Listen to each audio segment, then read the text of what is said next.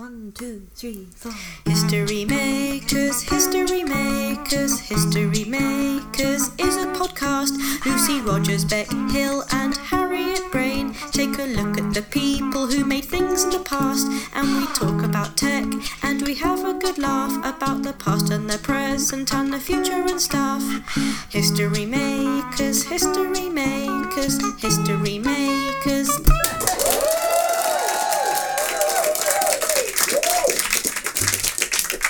Welcome to History Makers, the show that explores modern technology and the makers from history who made it all possible. I'm Dr. Lucy Rogers, or as you might know me, the one from Robot Wars. No, not the armour plated armadillo.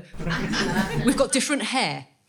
Joining me to help decide if technology is our salvation or damnation is the comedy whirlwind that is Bec Hill. Oh, you know what, Lucy? I think humanity is headed for disaster. Well, let me be your compass, Bec, and show you that all is not lost. Although, talking of disasters, it's the first and probably last robot presenter I'll ever build. Our psychotic songbird, Harriet Braine. I'll be the last robot this audience ever sees because all I wanna do is kill them dead. All of the humans, I wanna kill them all. All I wanna No, do. Harriet, no. In today's show, I'll be guiding you through the basics of navigation and introducing you to clockmaker extraordinaire John Harrison. I'll be using my data banks to bring our maker to life. And I'll be locating the nearest exit in case of an emergency. So set your ears to receive and your mind to blown as we bring you another episode of History Makers.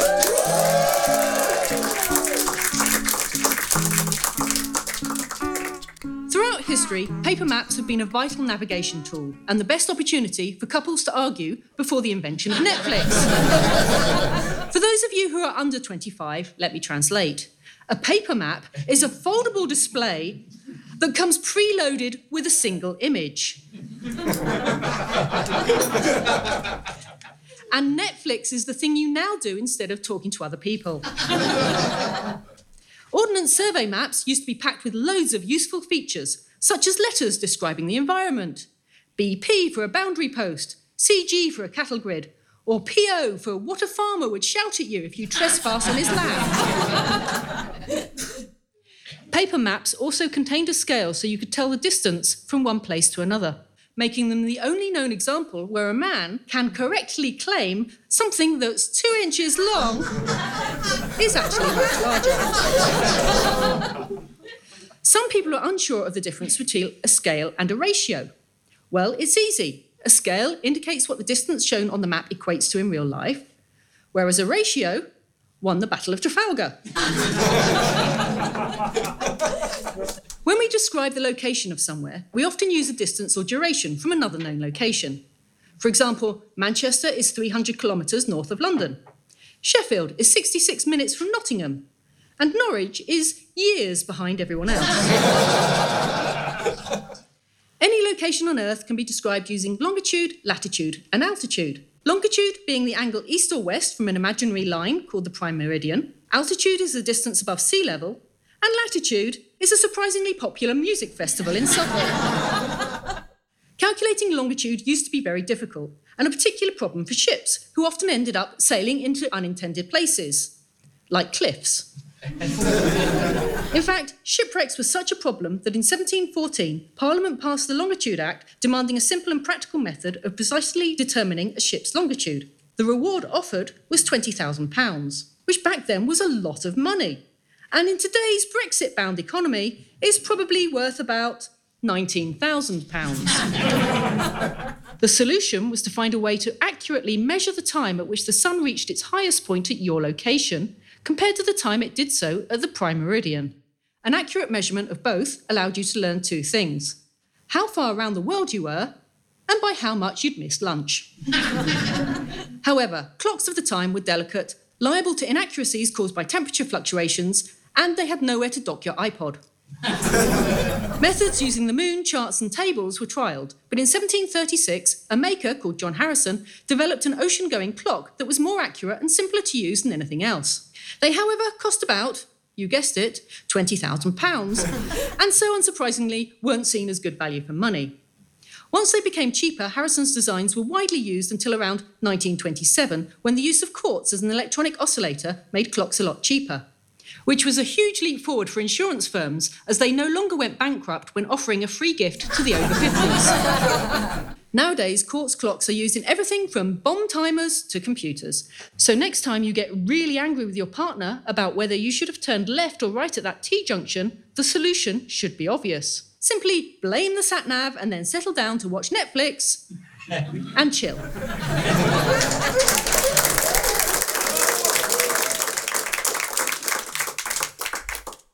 So, what do you think, Bec? Oh, you know what I think, Lucy. I think GPS is the worst thing that ever happened to me. No. When I was really small, my family lived in Hong Kong. I was a terrible toddler. I used to love running away from my parents and getting lost because it was exciting. Once, while they were looking at stuff in a department store, I wandered downstairs, out the shop, and up the street. I was going on an adventure. My parents realised and ran around the store with the staff members trying to see if I was hiding. After eventually realizing I wasn't there, they ran outside. A man walked up to them carrying me. I was happily sucking on a lollipop. He'd found me crying alone in the street, so he bought me some sweets and then looked after me until he spotted a terrified white couple and correctly assumed I must be theirs. My parents were so relieved and thankful. And that's what life is about those adrenaline moments of joy or dread when everything works out okay. They remind us we're alive and help us align our priorities. I was a horrible child to raise. But in that moment, when my parents were reunited with me after thinking they'd lost me for good, they knew that no matter how much of a handful I was, they didn't want to lose me. Now imagine if that took place today. An age where you can attach a GPS tracker to anything.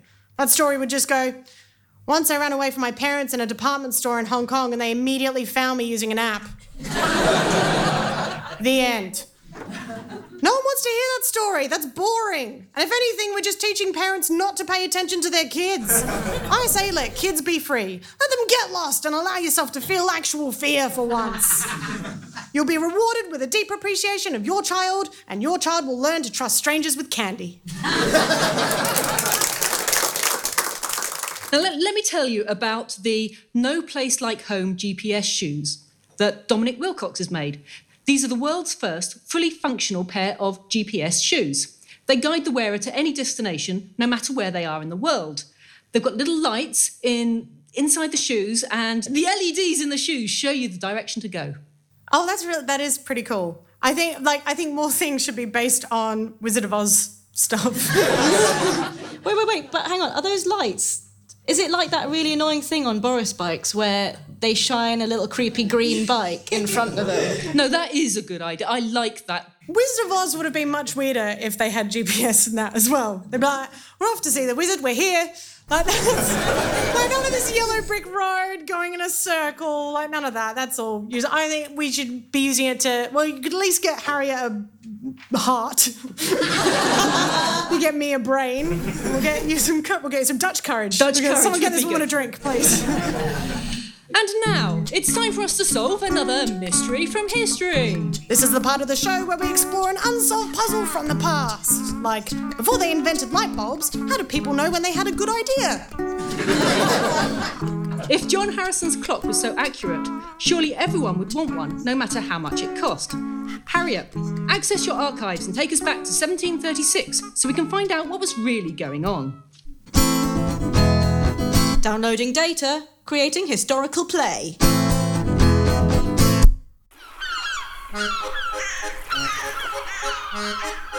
And so, Captain, my ocean going clock is accurate to within mere seconds, thus eliminating those pesky months spent lost at sea. Yeah! The. the thing is, Harrison, we kinda like the part where we get lost. Like, we bloody love it, Captain. But with current devices, it takes you four weeks to sail to Italy. Actually, it only takes two. We just spent the rest of the time getting lost in Rome and working on our accents. We're like, oh no, we've gone round in a circle and sailed right back to the pub. but using my clock, you can come back early. Early? Early? This is the 1700s, mate. Arrive early and you're a coward. Arrive a year late sunburnt with your balls covered in barnacles. and they'll name a potato after you. Captain, my clock could help you make accurate maps of, of the entire world. Maps? We don't want maps. Columbus didn't have a map, did he? No, sir. All he had to do was sail west for a bit and boom, he discovers America. then he finds the West Indies and spends six months having sex on the beach. It's a cocktail, apparently. Go flog your clock to someone else. like this Navy fella. Oh, Harrison, you old clockwomble. I can't find my battle fleet and they're about to fight the Spanish. No, no problem, Admiral. I'll work out where they are in a jiffy. Are you mad? The only shots I want to face are 12 double vodkas and a flaming sambuca.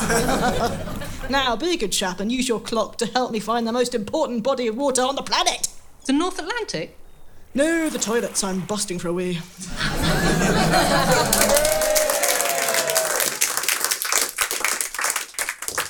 I think it's time we found out more about this episode's maker. Good idea, Lucy, but as you know, I have a terribly short attention span, so I'm only going to give you a minute. Challenge accepted. Ladies and gentlemen, I bring you the life and work of John Harrison in only 60 seconds. Harriet, ready the timer. John Harrison was born on March 24th, 1693. He was the eldest of five children and grew up in Lincolnshire. His father was a carpenter, and John learned woodwork from him. He was musical, he was the choir leader and also rang and tuned the bells at the parish church. At that time, everyone was a specialist, but John went against convention and combined different materials and skills and became a clockmaker. Other than woodwork, he was mainly self taught. He copied a lecture series on natural philosophy by hand, including all the diagrams. He added his own notes in the margin. John invented many novel ways to help a clock keep regular time on a rolling sea and with changes in temperature. He was a perfectionist and was never satisfied with his work. The Longitude Prize Committee awarded him many monetary awards during the 36 years he worked on the chronometers. In, 17, in 1773, three years before his death, he got a final payment which brought the total to £23,065. He died a rich man and transformed navigation at sea. You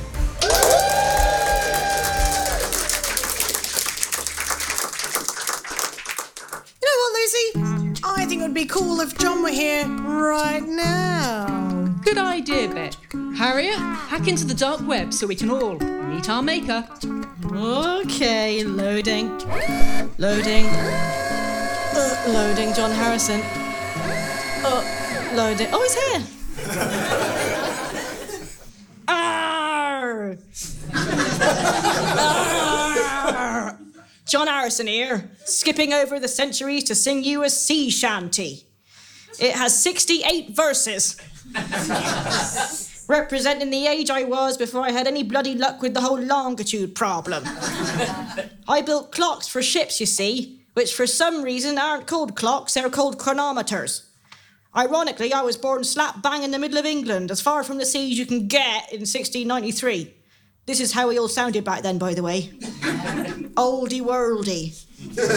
anyway, that oldie worldy was getting much smaller thanks to the likes of me. I became known as John Longitude Harrison for my pains. And that's what I need you to call me tonight, like this. I sing a line of the sea shanty, John Longitude Harrison. Verse, verse 1 of 68. oh, tell us the time on the rolling sea. John Longitude Harrison. Make it as accurate as it can be. John Harrison. Cause if the chronometer's not working properly, we're all gonna die at the bottom of the sea. We need to know how far we've gone. John, Longitude Harrison. Ready for verse two? My father worked as a carpenter. John Longitude Harrison. And I became a clockmaker. John Longitude Harrison. I taught myself all there is to know, cause 20,000 pounds is an awful lot of dough. Trialed it in 1761. John Longitude Harrison. Although my experiments were a success. John Longitude Harrison. Chronometers were too great an expense. John Longitude Harrison. My invention's wider popularity came later in the 19th century, about the same time as this kind of song. John Longitude Harrison. And now finally, verse 68. Doesn't time fly when you're? I should bloody know. now you've all got GPS, John. Longitude Harrison. You don't ever have to guess, John. Longitude Harrison. You don't know how very lucky you very are, but just how lucky you will feel in a driverless car. is a very different question, John. Longitude Harrison. John.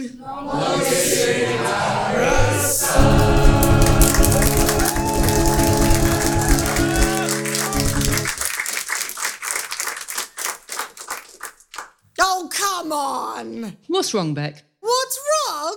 What's wrong? I think you know, Lucy, only that all location and navigation technology will destroy the world. Moment, we're already seeing ways in which GPS can go wrong. And I don't mean when you change a sat nav voice to Sean Connery's and it's a really horrible impersonation. I mean more serious ways it can go wrong. Sure, sometimes it can be hilarious, like when a friend of mine got their car stuck in a field because they had Google Maps set to the walking option instead of driving. That's a true story.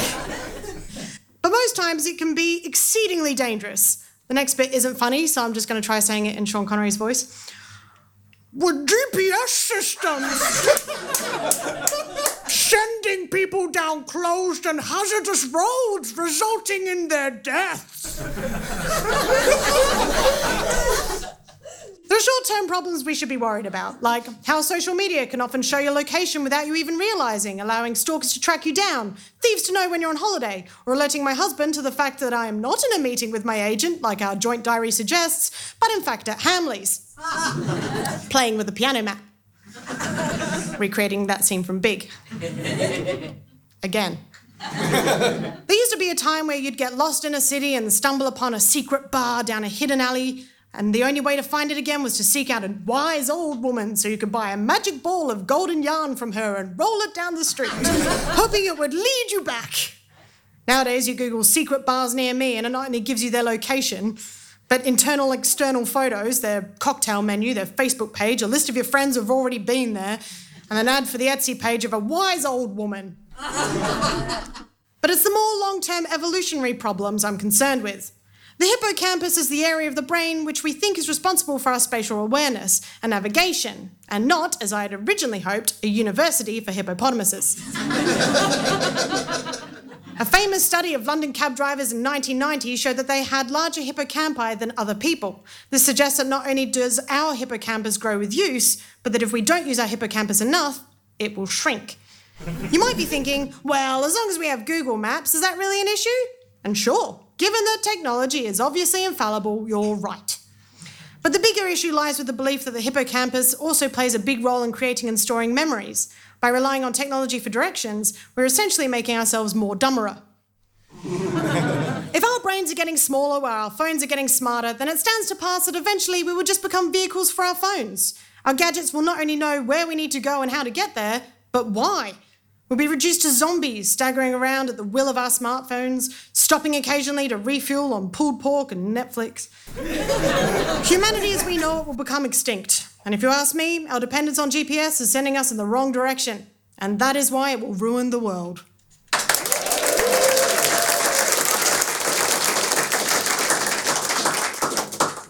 How about we play a game? Might make you feel better. I do like games, yeah. Okay. The Earth is round and maps are flat, so distances between places are not always what they seem. To see if you two have a distorted sense of distance, we're going to play the game. No, that's nearer. I will give you some locations and you'll have to tell me which is the nearest. For anyone curious, we are using the great circle distances, which means we have to go around the Earth rather than through it. And unless stated otherwise, it's the distance from here, the Canal Cafe Theatre in London. Terms and conditions apply and your mileage may vary. so, from here in London, what's closer, Berlin or Aberdeen? Bec. Um, uh, Aberdeen. It's actually it is Aberdeen. Berlin is 589 miles away and Aberdeen is 393 miles away. However, if you ask the proclaimers, it's actually 500 miles and then 500 more. Cambridge or Oxford? Oh, they're both smart, aren't they? That's what I know. so, um, Oxford. Is further away. Oh. Oh, they are both 48 miles from here. No. It's, I feel like Was that planned? Yeah. I feel like what happened is someone went went to Oxford and then they went, got the wrong direction and they're like, well, I guess I'll just start a uni here instead. So, last question. From Bec's nose, who is closer, Harriet's nose or Lucy's nose? Give us a cheer if you think Lucy's nose is closer to mine. Oh. Give us a cheer if you think uh, uh, Harriet's nose is closer to mine. This, this is um, going to be good radio because I'm now getting a tape measure out. And Harriet's nose is growing is growing longer, 120 to you. But, uh, so, so yeah, yeah, we go. we- Yeah, um, we'll go there and oh, 129. Oh. Well done, audience. I'm just going to do that again because I like it. Um, in that round, I think um, I won. so, what do we think the future holds? I want to know when we're going to get teleportation. Well, you need an accurate clock for that. What, right, explain. So, the, like the atomic clocks on board the GPS drift by 10 nanoseconds a day, and if you multiply that by the speed of light, then you could actually get your position out by three meters. So, if your clock wasn't right and you were teleporting and it took a nanoseconds difference, then your cheesy grin might be in a very different place to your bottom. Or you'd have a really long bum. That's how Kim Kardashian became, isn't it? We've reached the part of the show where we now have to decide on whether location and navigation is our salvation or our damnation. Bec, Damnation, always. Why do you even ask her? I just don't know. Um, I think it's going to be your salvation because I'm going to be your damnation. So audience, is location and navigation our salvation? Give us a yay. yay. Is location and navigation our damnation? Give us a nay. nay. I'm, I'm going with uh, salvation. It was, it was definitely got more yays on the salvation. And with that, we've reached the end of the show. But there's just time for some listener messages. That's a great question, Sophia, and the answer is probably sooner than you think. Okay, well, Sophia has just texted in to ask how, do you think it'll be before we master time travel? Hang on, wait a second. Bec, Bec, remember how long it took you to get that joke earlier? they took like no time. James from Moncton called to say, Are CCTV cameras secretly designed to make people vanish? Because every time someone disappears, there's always a video of them on CCTV just before they go.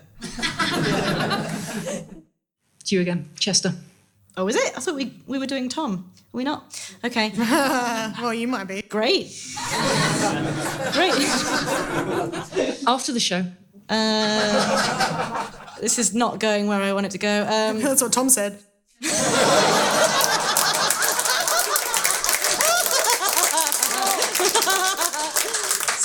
Strong work. Um, okay, uh, Chester from Leicester texted in. He is he is real. Um, texted in to say I downloaded I downloaded a new agoraphobic voice for my GPS, but I don't recommend it as it won't stop screaming. So there we have it. Another technology tamed, another maker met. We've plotted a course through the seas of location and navigation. And we've celebrated the life and work of John Harrison, the man who helped us know where the hell in life we are. John.